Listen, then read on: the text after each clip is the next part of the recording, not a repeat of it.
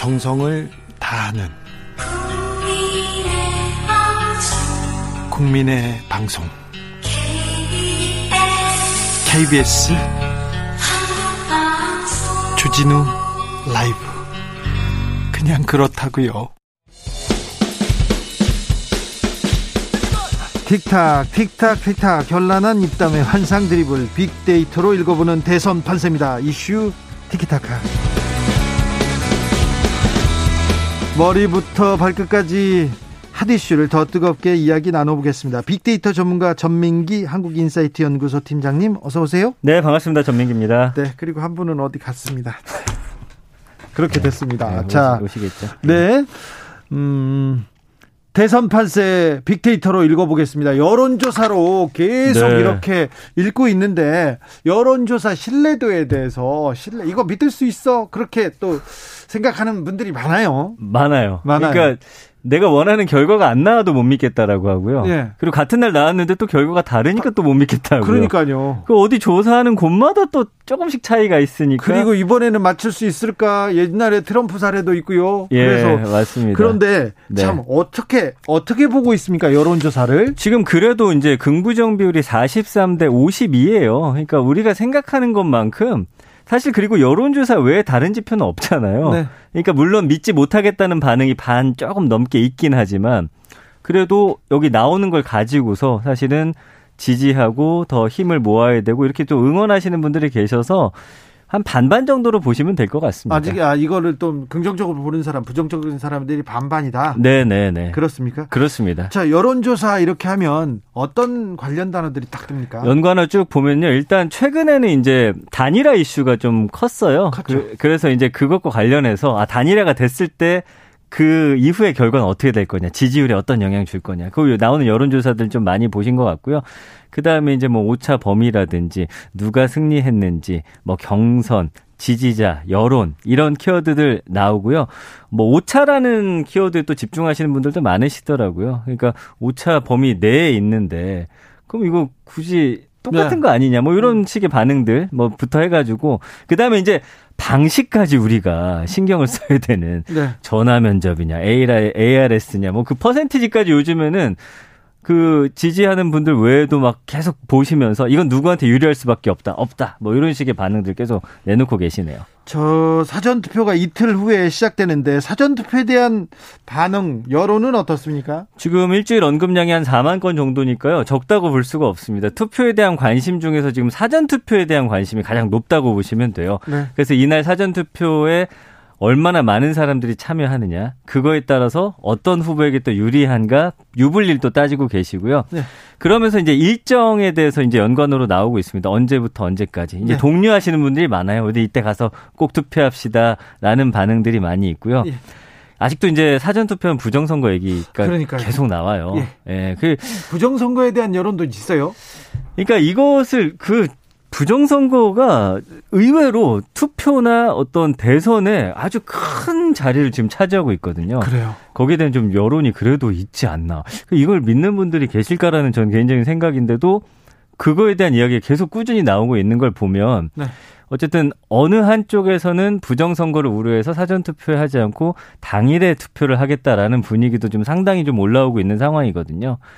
그러니까 사전 투표 관련해서 뭐 정권 교체 키워드도 있고 그다음에 투표소 어디서 해야 되는지 또 발표 난 이후에 우리가 또 어떻게 해야 되는지 그렇지만 긍부정 비율은 40대 39 독려하다 네. 걱정하지 말자 어 우리가 유리하게 투표를 많이 하자 뭐 이런 식의 반응들이 많이 올라오고. 알겠습니다. 7122님께서 허경영 빼고 한 여론조사는 인정할 수 없습니다. 네. 알겠습니다. 네. 알았다고요. 3월 9일 대선까지 딱 일주일 남았는데요. 네. 대선 후보들은 어떻게 어, 대선 후보들에 대해서는 어떻게 반응하고 있는지 조금 자세히 볼까요? 네, 이재명 후보는 지금 일주일 언급량이 110만 건으로 지난주에 이제 윤석열 후보랑 거의 비슷했는데 좀 치고 나가는 그런 아, 모양새입니다. 언급량이 지금 이재명 후보가 제일 많습니까? 예, 20만 건 정도 지금 더 나오고 있어요. 예? 그래서 이제 연관어 보면은 이제는 어 예를 들어서 어떤 리스크라든지 뭐 대장동 그다음에 부인 가족 이런 얘기는 싹 없어졌고요. 그리고 그다음에 이제 여론이 지금 어떤지 네. 공약이 무엇인지 토론회에서는 어떤 발언들을 했는지로 좀 집중이 되고 있습니다. 공약 토론. 예, 그러면서 이제 어 누가 거짓말을 하고 있느냐 팩트 체크하는 그런 단계인 것 같고요. 네. 그러면서 이제 감성어 보면은 이제는 예전에는 이제 다른 후보를 좀 비방하면서 끌어내리는 그런 상황이었다면 이제는 일주일 앞두고서 우리 후보에게 힘을 몰아주자라는 좀 반응인 것 같습니다. 네. 그러니까 최근에 이제 비호감 선거가 되면서 누구에 대해서 안 좋게 얘기할 때 그 타격이 나한테도 온다라는 걸 이제는 좀 그 지지자분들도 생각을 하시는 것 같아요. 그래서 29.1 대 65.4. 제가 이제 정치인은 3대 7, 30대 70, 부정비율, 그게 이제 딱 일반적인 선이라고 말씀드렸잖아요. 거기서 한 5% 정도 좀 낮다. 그러니까 뭐 이거는 지금 윤석열 후보도 거의 비슷하게 나오고 있어서 이 두 후보를 지지하는 결집층이 확실히 좀 힘을 몰아주고 있는 그런 상황이 아닌가 싶습니다. 네. 윤석열 후보는요? 지금 95만 건 정도 언급이 되고 있죠. 네. 네, 굉장히 많은 양이고요. 어, 이- 관련해서는 이제 유세 이야기, 뭐 유세에서 했던 발언이나 행동들 이런 게 좀 화제가 되고 있고요. 그다음에 토론에서의 발언, 뭐 여러 가지 이야기들. 뭐 최근에는 SNS에 올라왔던 사진 같은 거 네. 이런 게 조금 이제 어 화제와 이슈의 좀 중심에 있고요. 그 사이에 뭐 공약이라는 단어 좀 작게 있고 어 김건희 씨 얘기가 여기는 아직도 조금 나오고 있습니다. 최근에 좀 몇몇 이슈가 좀 있었죠. 그러면서 안철수 후보 아직도 이제 단일화 이야기 뭐 결렬됐다라고 함에도 불구하고 어, 키워드로서 연관어로 계속해서 지금 존재하고 있는 상황이고요. 네. 31.8 대 63.2. 뭐 긍부정 비율이 이재명 후보랑 거의 비슷합니다. 원래는 사실은 공수에 따라서 이게 좀 차이가 많이 날 때는 부정 비율이 한 20%까지 두 후보가 날 수도 있거든요. 그렇죠. 근데 이게 좀 맞춰지는 그런 상황이에요. 네. 그래서 뭐 지지하다, 뭐 어, 진정성이 느껴진다, 진심, 뭐 이런 단어 보이고요. 마음에 들지 않는다, 반대한다, 어, 의혹이 많다. 어, 불법적인 행동을 하고 있다. 허위 사실을 많이 이야기한다. 뭐 등등의 감성어들로서 좀 표현이 되고 있습니다. 네. 심상정 후보는요? 어, 일주일 동안 9만 1천 건이니까 지금 두 후보에 비해서는 100만 건하고 120만에서 9만이니까 푹 떨어지네요. 예, 그 언급량이 그렇게 많지 않다라고 보시면 될 것 같고요. 그 연관어도 쭉 보면은 이제 뭐 토론 안에서 했던 공약 같은 것들, 뭐 경제 관련 이야기들, 그 다음에 뭐 종부세 관련 이야기, 뭐 이런 이야기 나오고 있고, 그 장애인 시위에 함께 했었거든요. 네, 지하철역에서 했던 네. 거. 그 부분이 좀 SNS로 좀 많이 화제가 되는 상황이에요. 맞는데. 예, 뭐 그 외에는 뭐 다른 이야기는 없고요. 긍부정 비율 30.6 대 63.6. 지지하다는 지금 단어가 좀 다른 후보들에 비해서 좀 작습니다. 그래서 그래요? 지금 뭐 그렇게 인기 있고 지지자들이 엄청 지금 심상정 후보를 어 돕기 위한 그런 활동들이 다 두 후보에 비해서는 좀 많이 보이지 않는다라는 그런 좀 차이점이 있고요. 안철수 후보 궁금합니다. 예, 안철수 후보는 일주일 동안 23만 5천 건이 언급이 됐네요. 네. 그래서 안철수 후보 같은 경우는 역시나 단일화 이야기, 정권 네. 교체 이야기가 가장 많습니다. 그러면서 여론조사와 지지율에서 어떤 흐름들이 나타나는지를 계속 안철수 후보의 그 지지율에 따라서 사실은 단일화를 해야 될지 여기서 단일화 안 하더라도 이 퍼센티지가 없더라도 승리할 수 있는지 없는지 이런 것들 지금 많이들 따지고 계시거든요. 자, 그런데요. 네. 자, 이재명 후보 120만 건. 네. 그다음에 윤석열 후보 95만 건. 그렇습니다. 120만 대 95만이에요. 네. 누가 유리한 겁니까? 근데 이게 사실은 언급량이 많다고 해서 누구에게 유리하다라고 볼 수. 없는 것 같아요. 왜냐하면 어떤 이슈가 부정적인 이슈인데 그게 또 사람들 입에 많이 오르내릴 수 있는 상황이잖아요. 그런데 트럼프 힐러리 예. 그 역사적인 그 여론조사가 다 못 맞췄던 네. 못 맞췄던 그때 네. 여론조사에서는 99% 99.9%가 힐러리가 이긴다고 했을 때 그렇죠. 빅데이터에서 음. 언급량은 음. 트럼프가 압도적으로 많다. 맞습니다. 그래서 그걸 보고 트럼프한테 베팅한 빅데이터 전문가가 있었어요. 그렇습니다. 네. 예. 근데 사실은 그 이후의 선거에서 빅데이터가 맞췄다라는 거 아마 못 보셨을 거예요. 예. 그러니까 사실은 언급량이 많고 적고에 따라서 물론 너무 현저하게 떨어지면 안 되는데 여기 비슷한 비율 안에서는 사실 누가 유리한지 불리한지를 사실은 따지기는 굉장히 좀 어려운 상황입니다만 네. 그래도 언급량이 지난주보다 많다는 거는 그만큼 또 관심을 갖는 국민들이 많다라는 거예요. 네. 그래서 뭐 어쨌든 정책이든 공약이든 조금 더 꼼꼼히 살펴볼 요지는 있기 때문에 네. 그런 부분에서는 또 긍정적인 시그널로 또 해석할 수도 있을 것 같습니다. 알겠습니다. 4172님께서 정치권이나 일반 국민들께서도 긍정적인 힘이 많아야 나라도 잘 돌아갈 것 같습니다. 부정보다는 긍정적인 대화가 필요합니다. 주진우 네. 라이브 화이팅 했습니다. 화이팅 감사합니다. 네. 자, 그럴 것 같습니다. 우크라이나 우크라이나 침공에 대해서 전 세계적으로 네. 네. 관심 커지고 있습니다. 걱정도 커지고 있고요. 자, 우크라이나 관련 키워드는 어떤 것들이 있습니까? 지금 사실 우크라이나에 대한 관심이 일주일 동안 85만 건이에요. 어, 네. 사실은 제가 사회적 이슈에서 일주일 만에 이렇게 언급량이 높은 건 거의 처음 보거든요. 그러니까 우크라이나에 대한 관심이 많은데 그 공격하기 전까지만 해도 연관어 중심은 뭐가 있었냐면 경제, 주식, 코인 내가 갖고 있는 그렇죠. 자산이 이게 폭락하지 않을까 걱정을 많이 하셨는데 사실은 전쟁이 발발한 이후에는 그곳의 상황들이 SNS로 바로바로 바로 전달이 돼요. 그러니까 응원하시는 분들이 많아졌고요. 안타까운 사연을 공유하면서 더 이상 전쟁이 벌어져서는 안 된다. 그러면서 푸틴에 대한 어 이런 성토의 이야기도 많이 올라오고 있거든요. 그래서 뭐 속보라든지 뉴스 그리고 경제 이야기도 있습니다만 이야기라는 키워드가 눈에 들어오는 건 지금 사실은 SNS에서는 거기 있는 뭐 어, 남녀 한 사람은 이제 군대 가고 여자친구는 또 피난을 간다든지 가족 사이에서도 아이들을 다른 가족에게 맡기고 전쟁터로 나아가는 부모라든지 이런 사연들이 굉장히 국민들의 좀 심금을 울리고 있는 그런 상황입니다. 네. 예.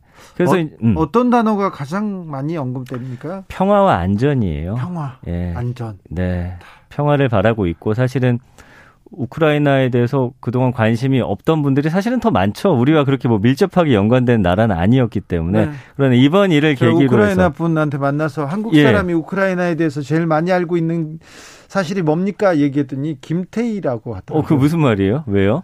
우크라이나는 밭에 가도 아, 김태희 씨가 밭을 말고 아그 그 얘기군요. 밭을 메고 있다고 이런 얘기를 하는데 예, 예. 다김 우크라이나에서 왔어요. 그럼 김태희만 물어본답니다. 음.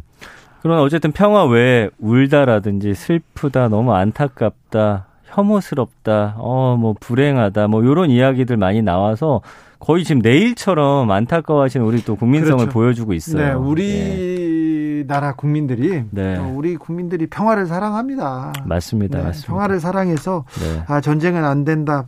그리고 어, 빨리 평화가 오기를 이렇게 기대하는 사람들이 기도하는 사람들이 많습니다. 러시아에 대한 비판 목소리도 좀 있죠. 아, 굉장히 높고요. 네. 지금 그 러시아 안에서 국민들이 그 반전 시위라든지 이런 거 굉장히 지금 퍼나르고 계시고요. 네. 푸틴 대통령인데서 사실은 입에 담기 힘든 그런 욕까지도 지금 많이 하시면서 네. 빨리 금지 그만하라라는 목소리들 지금 굉장히 많이 올리고 네. 계십니다. 전 세계적으로 좀 압박을 해야 될 것 같습니다. 예. 들을지는 몰라도 계속 네 한국말로라도 계속해서 푸틴 잘못했다고 얘기해야 된다고 생각합니다. 맞습니다. 이현철님께서 빅데이터는 어디서 이렇게 모집합니까? 이렇게 물어봐요. 아, 요거는 이제 어 SNS 그 인스타그램 그리고 트위터 여기서 모집하고요. 그 다음에 블로그, 예. 그 다음에 각종 커뮤니티, 그리고 뉴스.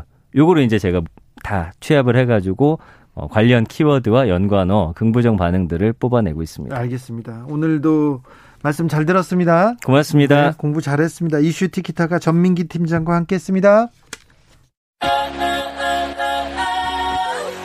오늘도 수고하고 지친 자들이여 여기로 오라. 이곳은 주기자의 시사 맛집 주토피아 주진우 라이브. I messed up tonight. I lost another fight. I still myself, but I. To the Batmobile.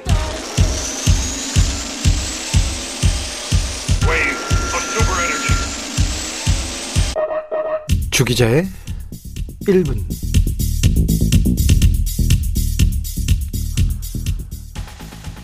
피투성이가 된 아버지가 소녀를 팔에 안고 흐느낍니다. 소녀는 눈을 감지도 못한 채 숨을 거뒀습니다. 마지막까지 소녀의 숨을 붙잡고 있던 의료진은 절망합니다. 이 아이의 눈을 푸틴 대통령에게 보여주라고 절규합니다. 도대체 이 아이는 무슨 죄가 있습니까? 전쟁은 무고한 어린 생명을 바치길 원합니다. 러시아 침공이 시작되고 최소 16명의 우크라이나 어린이가 희생됐습니다. 축구 선수가 꾸미던 소녀는 러시아 군의 총격에 숨졌습니다. 전쟁은 범죄입니다. 어떤 상황에서도 존중되어야 할 인간의 존엄성마저 파괴하는 인류의 적입니다. 러시아는 당장 이 전쟁을 멈춰야 합니다. 결과와 상관없이 세계는 반드시 책임자를 처벌해야 합니다. 폭력과 전쟁은 결코 해결책이 아니라는 점 분명히 역사에 알려줘야 합니다.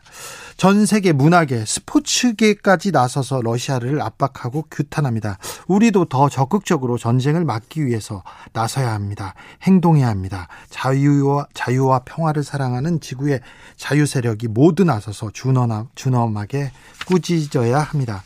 전쟁을 반대합니다. 푸틴을 규탄합니다. 전쟁을 끝내기 위해 전 세계가 나서는 상황에서 미사일을 발사하는 북한 규탄합니다. 전쟁을 정쟁으로 이용하기만 하는 정치권 잘못됐습니다. 규탄합니다. 그리고 이걸 또 이용해서 상대방을 공격하는 언론 규탄합니다. 화난 귤이라니요. 전쟁의 귀여움은 없습니다. 이것도 안 됩니다. 우크라이나의 평화를 빕니다. 지금까지 주기자의 1분이었습니다.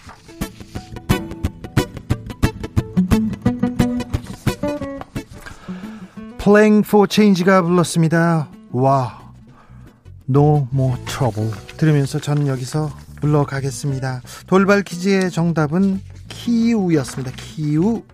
저는 내일 오후 5시 5분에 돌아오겠습니다. 지금까지 주진우였습니다.